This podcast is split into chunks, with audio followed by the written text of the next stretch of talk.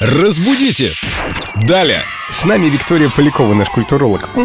Доброе утро, Вика. Доброе утро, Мы ребят. рады тебя видеть и слышать. И тебе, наши слушатели в группе Эльду Радио ВКонтакте, вопросы филологу Виктории Поляковой делают комплименты, как им нравится рубрика «Разбудите далее», что ты такая задорная и правильная. Спасибо большое.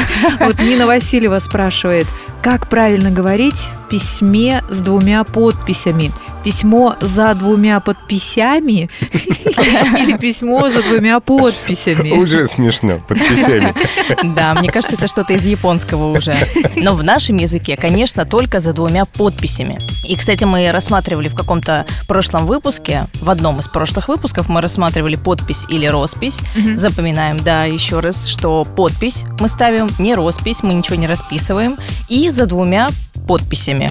Ха-ха-ха. Сама чуть не сказала это японское выражение.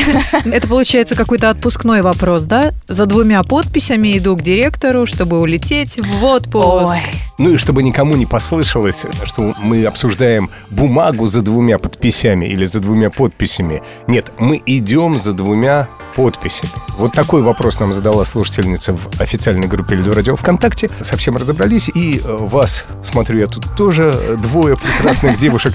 Поставьте мне, пожалуйста, две подписи, и я в отпуск. Ну нет. многоженство запрещено. Я две подписи же не в ЗАГСе прошу, а в отпуск. Только со мной. ладно, уговорил. Слети, птенчик. Чу-чу-чу-чу-чу, я полетел. Разбудите! Далее!